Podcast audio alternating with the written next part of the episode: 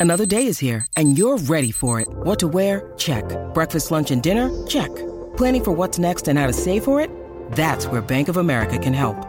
For your financial to-dos, Bank of America has experts ready to help get you closer to your goals. Get started at one of our local financial centers or 24-7 in our mobile banking app. Find a location near you at bankofamerica.com slash talk to us. What would you like the power to do? Mobile banking requires downloading the app and is only available for select devices. Message and data rates may apply. Bank of America and a member FDIC. Host Plus has been named Super Ratings Super Fund of the Year for 2023. That's a plus. Issued by Host Plus Proprietary Limited. Check the PDS and TMD at hostplus.com.au. This is Mornings with Ben Davis on SENQ. I walk a lonely road, the only one that I have ever known.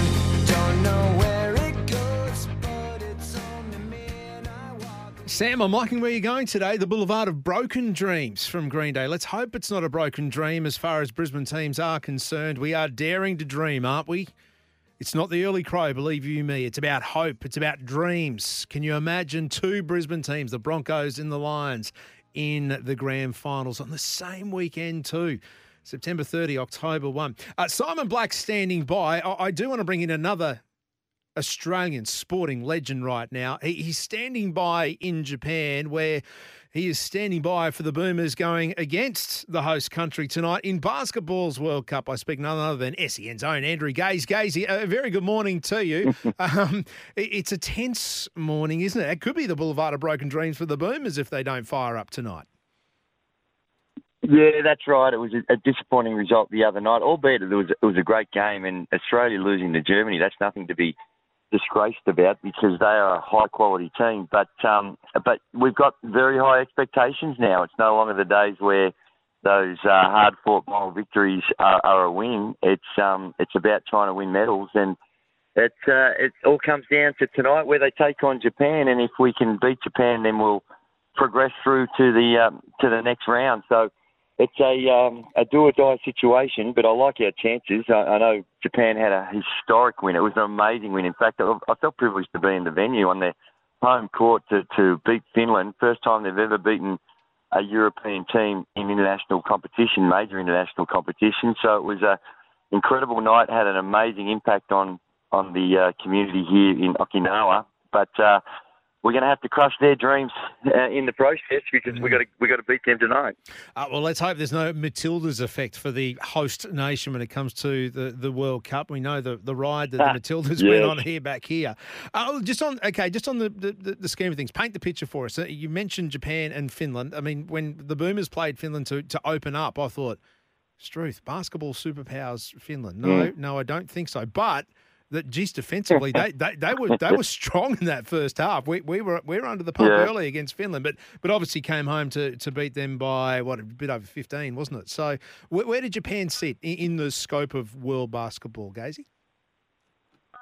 Yeah, well, Finland, it, it's tough when you're coming out of Europe. There's so many good teams, but they, they've got some high quality players, and um, you know they, they got through to the quarter quarter finals of the Euros uh, last year. So they they've got a, a really good team, and uh, but you know at this level of competition, anything can happen. And uh, I, think that when you look at where Australia's at, you, you're right in regard to if you've just watched the first quarters of the last two games, then you the alarm bells are ringing because in, in both games Australia got off to pretty shaky starts. But uh, you know they're a high quality team, and what happens not just with Australia but all the teams, their- their preparation time is really limited. So you kind of got to just weather the storm throughout the early stages of the tournaments, and then if you can do that uh, and and uh, start playing your better basketball at the latter stages, then good things can happen with these quality teams. But what it does, it makes you nervous at the start because teams aren't quite on the same page and um, haven't haven't quite got in sync. So hopefully it all comes together.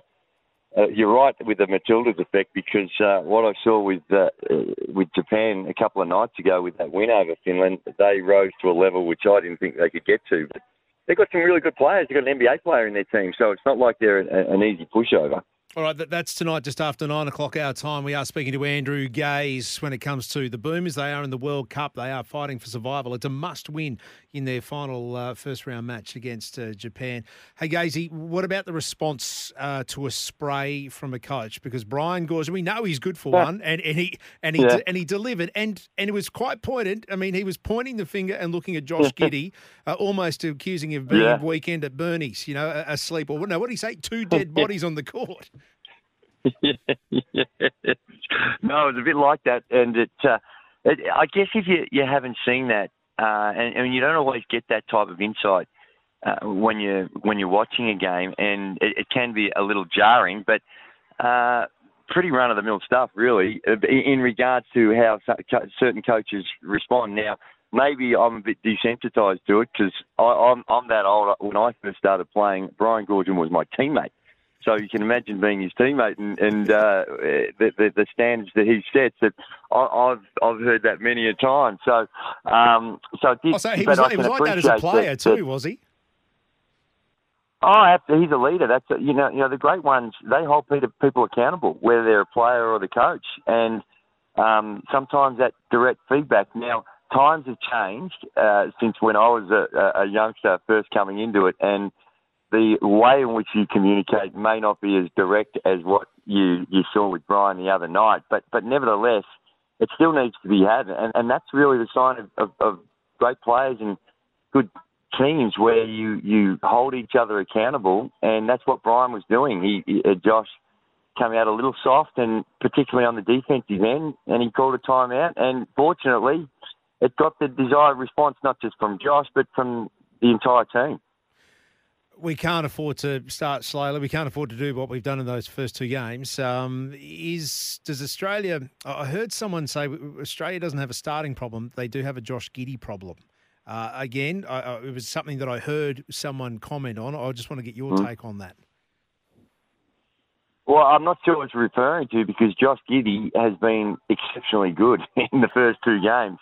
Uh, you know, it, it, down the stretch, it came where there was unfortunately, what was it? There was uh, less than 20 seconds to go, and Josh got some blood on his arm and had to come out. And if you look back on it, that one possession uh, might have cost us the game because he wasn't on the floor. So Josh has been exceptionally good in this one. So if, the, if the comment is referring to uh, the the Josh Giddey's contribution to the Boomers and suggesting that it's been poor, then I'd suggest you don't listen to them because they haven't got a clue what they're talking about. Um, but but he, um, you know, he's a, he's an important part of what we do. He's he's scoring, he runs the team, and uh, you know, if he's not playing well, then we're going to have some challenges. Andrew Gaze, it is always great to hear the experience, the voice, the dulcet tones. Um, gut feeling about tonight?